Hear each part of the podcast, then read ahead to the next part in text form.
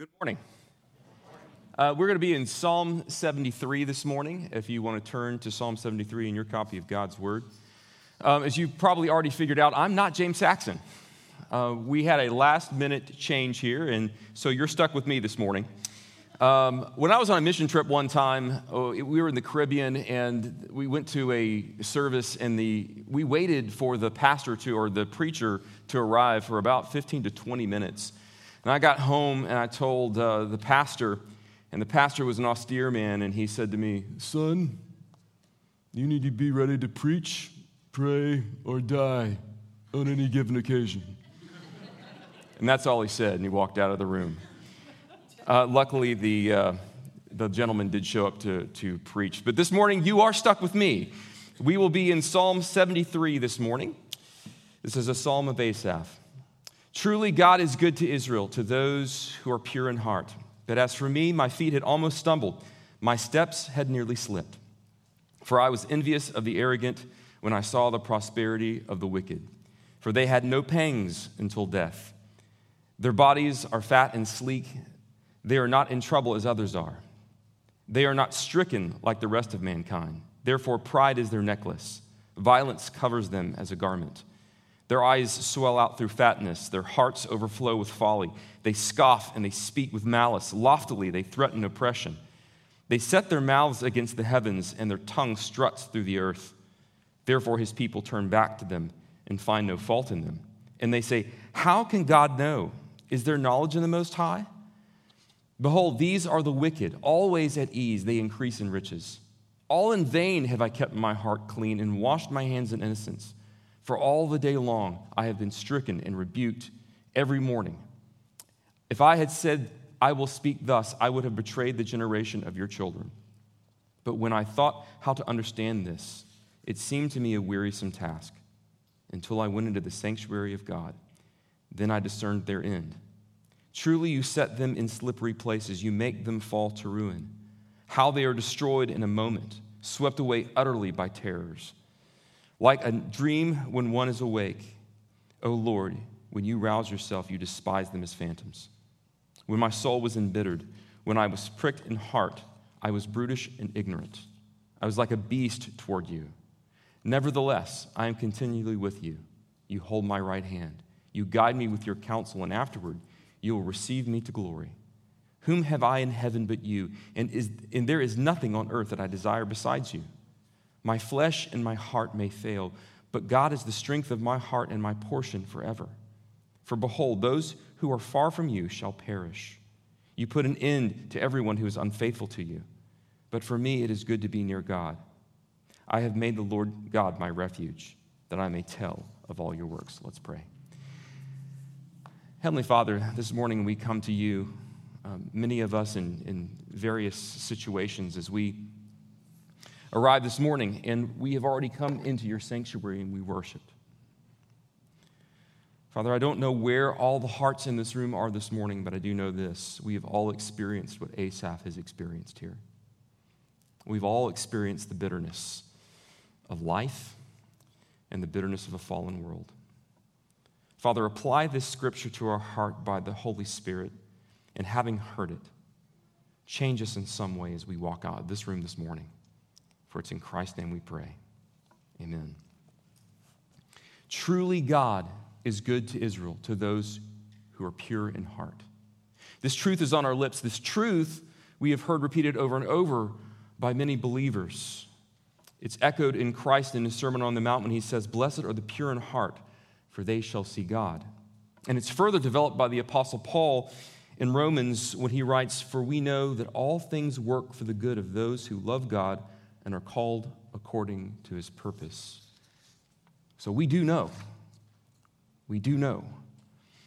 But Asaph in the next verse shows us an x ray of his own heart, a glimpse into his own soul when he says that his experience caused him to doubt God's goodness and fairness.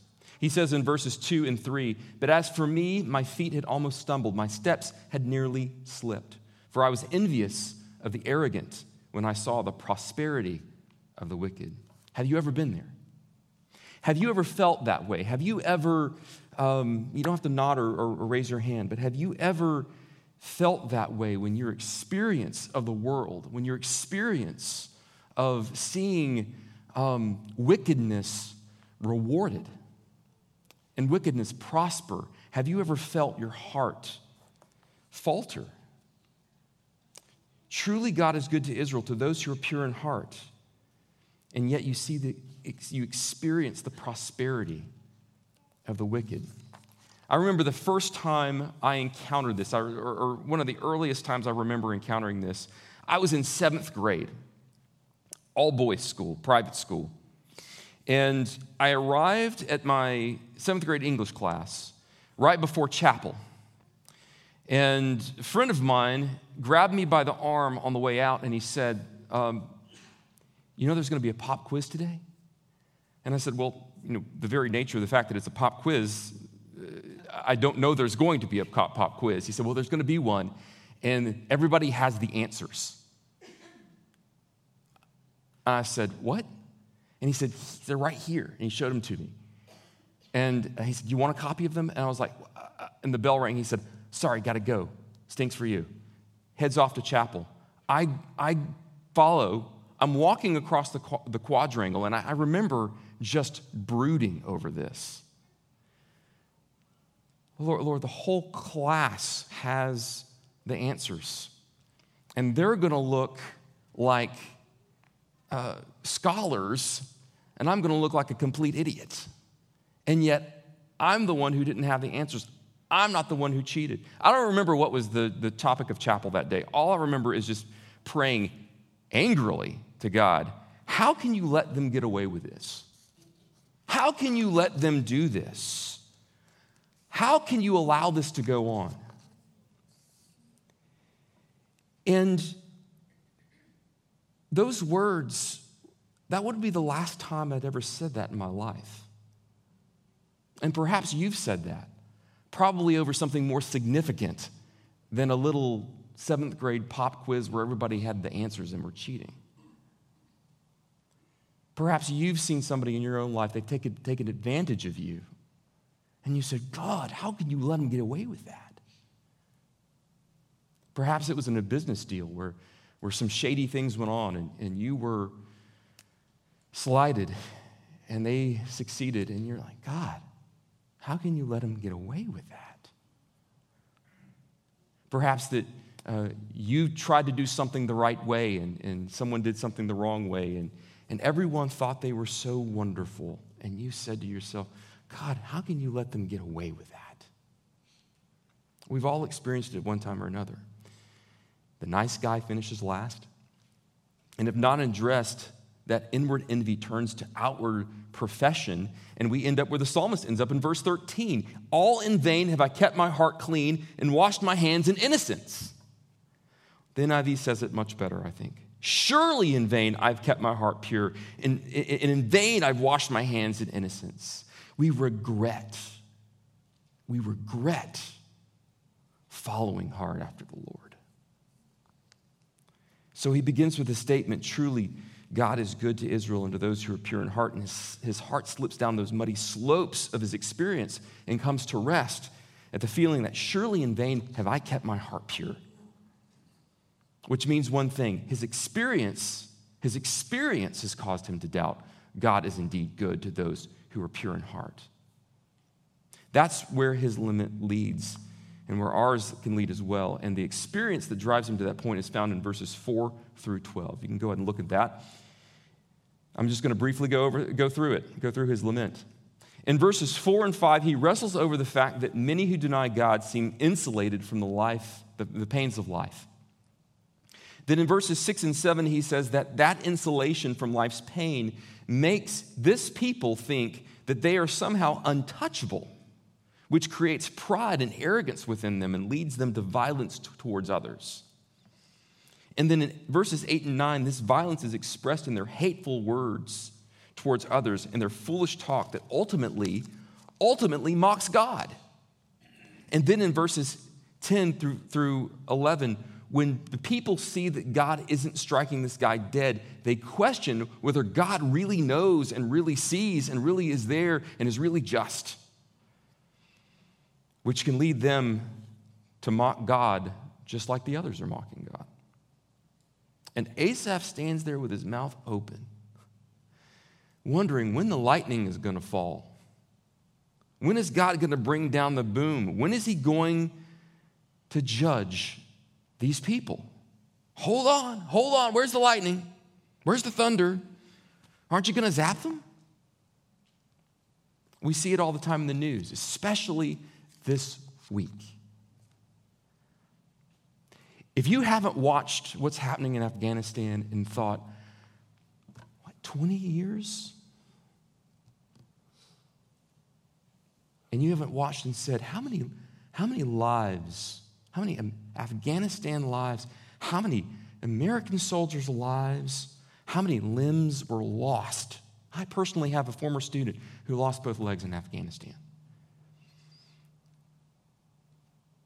And you think, how could this be?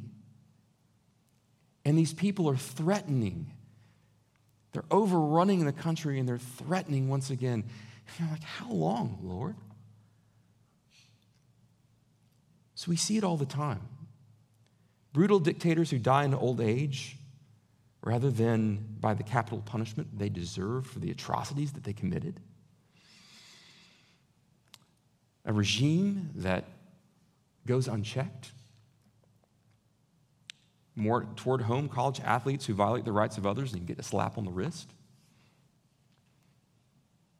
Back again to ISIS, who brutally destroys the people of God, committing atrocity after atrocity, and they always seem to make gains. But we see it in our own lives, intentionally passed over, marginalized, and excluded because of our convictions when we've done something right, students, when you've, you've done things right, the right way, and you get a lower grade than the people that cheated. When you've done your best to have integrity in your relationships before marriage, and yet the ones that seem to compromise those relationships always seem to be popular. And it can weigh on us heavily enough to make us say, at least in our heart or in the privacy of our own car, surely in vain have I kept my heart pure. In vain I've washed my hands in innocence. Is it worth it? Is it really worth it? Now that I've depressed you, the turning point begins in verses 15 and 16. He doesn't leave us here. He said, if I, had, if I had said, I will speak thus, I would have betrayed the generation of your children. But when I thought how to understand this, it seemed to me a wearisome task. What does that mean? It means that he kept his doubts to himself and he wrestled through them, whether he wrestled through them with, with close confidants, those who were wise, through prayer, before the Lord. I'm sure all of these. He did not do it publicly. He was the public worship leader you see, it seems like every day now there's, there's uh, some public figure coming out with, I'm deconstructing my faith. I haven't figured it out yet, but I know I'm deconstructing my faith. That's not helpful. Public figures should be wrestling with those things with close confidence, aware that the same thing that Asaph was aware of, that they can sway a lot of people when they haven't figured it out yet. Case in point, C.S. Lewis, when his wife Joy died, he wrote A Grief Observed to process his own pain, to process his own sorrow. And it was so raw and so real that when he published it, he published it under the name N.W. Clerk, with instructions that upon his death, that it should be published under his name. He wrestled to the end to the point where he, he returned to his faith and he embraced his faith and he understood there would be things that he did not understand and could not understand on this side of heaven. But he did not want those wrestlings to compromise the faith of someone else. And that's what Asaph is doing here. He's not hiding his trouble. It's okay to be troubled in our hearts. And it's okay to wrestle with others. But what Asaph is not doing is he's not saying, hey, I haven't figured this out, and God's pretty unfair. He doesn't stay at the first part of his lament, he turns to the second half. He comes to a realization. And how does he do that?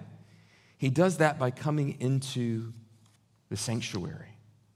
He says, It seemed to me a wearisome task until I went to the sanctuary of God. Then I discerned their end. He got perspective, and that perspective was realizing a couple of different things. And these, these few things can help us when our present experiences rattle our trust in the goodness of God. First, the first thing he realized, he realized that his everyday struggles were a blessing. Look at verses 18 through 20. Truly, you set them in slippery places, you make them fall to ruin. How they are destroyed in a moment, swept away utterly by terrors. Like a dream when one awakes, O Lord. When you rouse yourself, you despise them as phantoms. It's because Asaph has struggles that he turns to the Lord. It's the struggles that press him back to the Lord. It's our struggles that press us back to the Lord, as much as we may resent them at times. It's what causes us to turn from the autopilot of self sufficiency in our daily life. I've got this.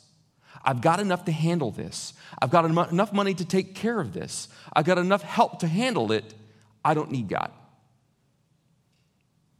And it breaks us down to the point of saying, I don't have this. There's nothing I could do to cover this. And I desperately need God. He recognizes that the prosperity of the wicked is actually a slippery place, it makes them fall into ruin. And then when, when, when, the end comes, they're destroyed in a moment because they haven't had the chance to let their despair and their sorrow press them to the eternal question of where will I be when I die? What's after this? Because they're too busy living for the moment. They're too busy living in the right now. And nothing has rattled them. So Asaph sees the blessing in that. And he says in verse 23, I am continually with you. You hold my right hand. He realizes the blessing of God's presence with him. That as difficult as life is, there's one thing that's true God's not going to abandon him, He's going to be right there with him. And that to him is worth everything. In his trouble, he's learned to depend on God day by day and moment by moment. And that's what our troubles are intended to do. A trouble free existence is a snare. And that is, there are troubles press us back to our need of God so that we never, we never can convince ourselves that we can get through this life without Him. The second thing he realized is that he realized he was living in the middle and not the end. What do I mean by that? In every play, there are three acts. Well, not in one act plays, so sorry. But in most plays, there are three acts. And the middle act is always the worst part. It's the despair. It's the point where the hero has his back against the wall. And there doesn't seem like there's any hope left. And you're wondering, how are they ever going to get out of this? It's what keeps you reading, it's what keeps you watching. I remember back in, uh, was it 1980 when Empire Strikes Back came out? Uh, spoiler alert for those in the room, I'm going to reveal, reveal some stuff here. So if you haven't seen it, uh, you know, it was, came out in 1980, so I'm sorry. So I'm sitting there. I watched A New Hope as a really, really small child and loved it back when it was just Star Wars, right? And every kid gets excited to see the good guys win. And then I experienced Empire Strikes Back. Okay, so the, the heroes are captured, they're tortured. Han Solo's put in carbonite and shipped off the Jabba the Hutt, whoever that is. Luke gets his hand cut off, and then he finds out that Darth Vader's his father. I screamed no at the same time Luke did, okay? This was wrong. Somebody got it wrong. I walked out of that movie thinking, that is the worst movie I've ever seen. I've since come to appreciate that movie. It's actually my favorite movie because it's the most real.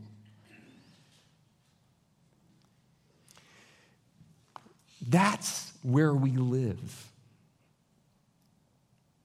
We live in a fallen world. Let's not, let's not forget that. We live in the middle. The eternal resolution is coming.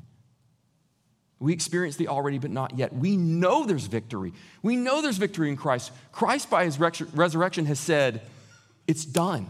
It's over. I've broken the power of death, hell, and the grave. But you must wait a little while till the full consummation. Hope is coming, but we live in the middle. And we have to remember that the middle is not the end. I love that uh, bumper sticker that says, uh, everything will be all right in the end, and if everything is not all right, it's not the end. That's not true for unbelievers, but it is very true for us. If we begin to say God is not just based on the middle, we're judging with an unjust judgment.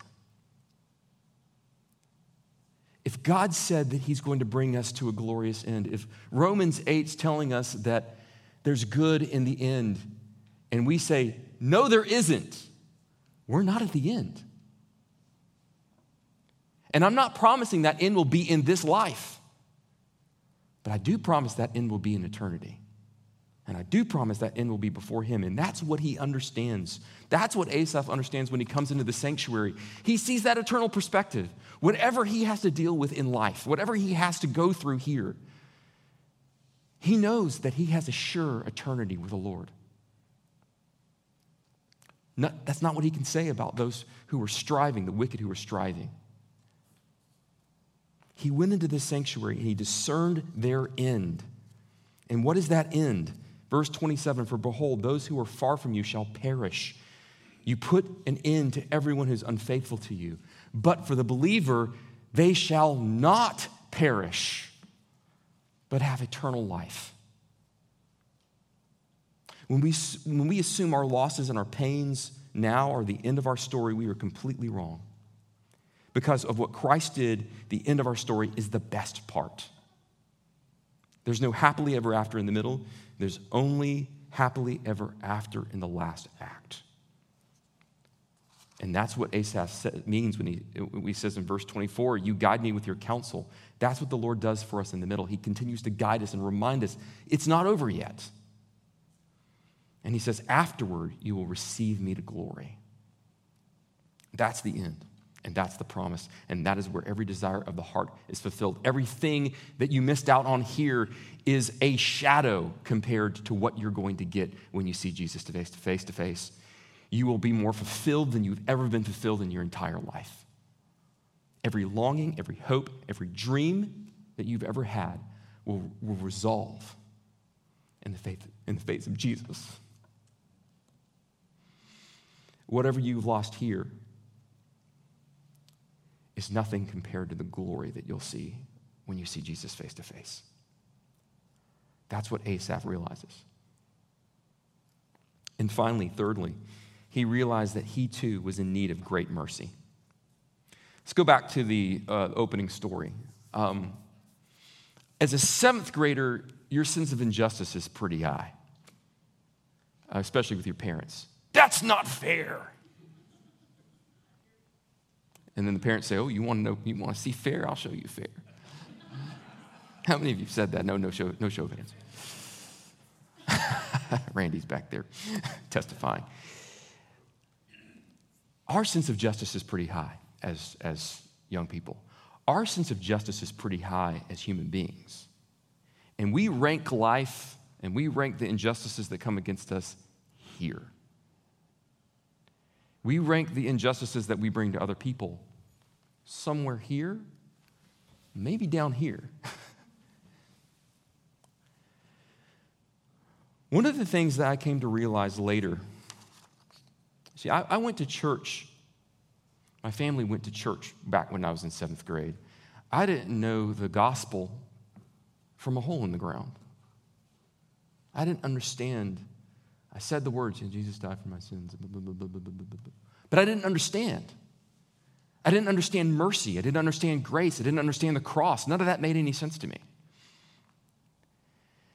Until later, when I was 17, that God stripped everything from me and got me to the place of seeing my ultimate need for Him.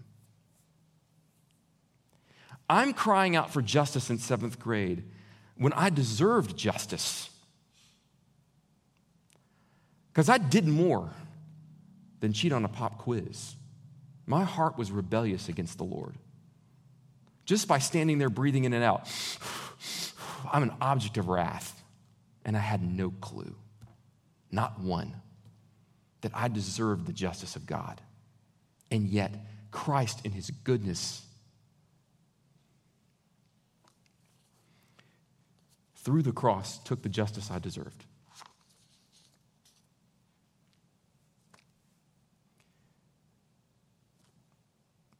Asaph begins to see this too. He starts out by saying, God is good to those who are pure in heart.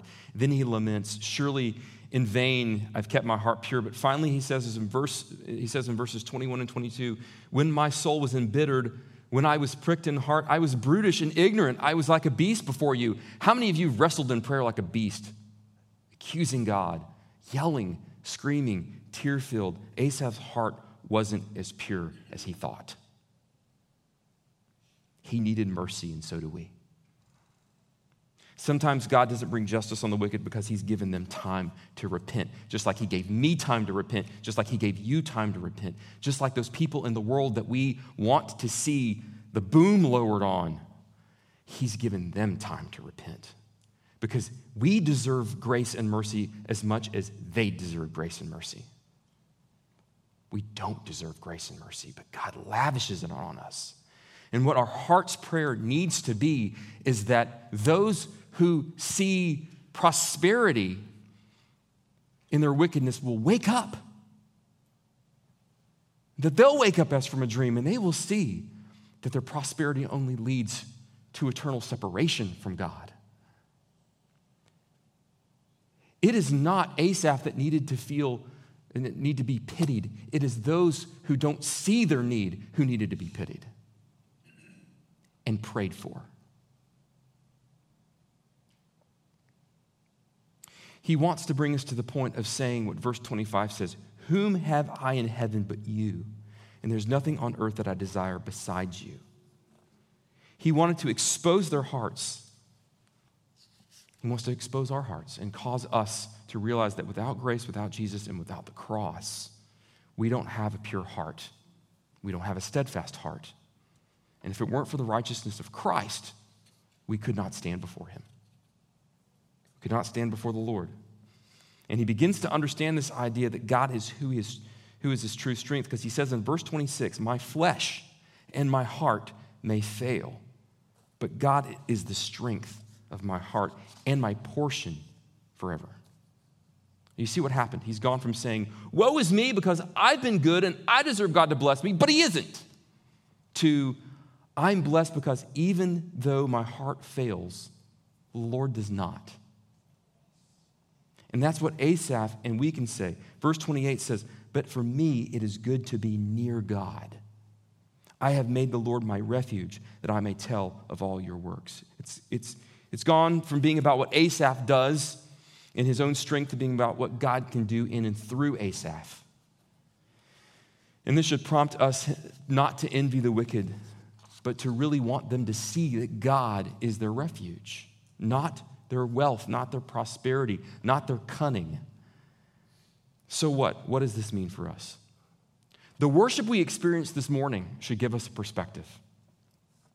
Coming before other believers in prayer should give us perspective. Coming before them and receiving godly counsel should give us perspective.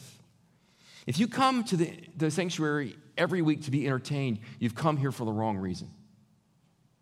This is not about entertainment.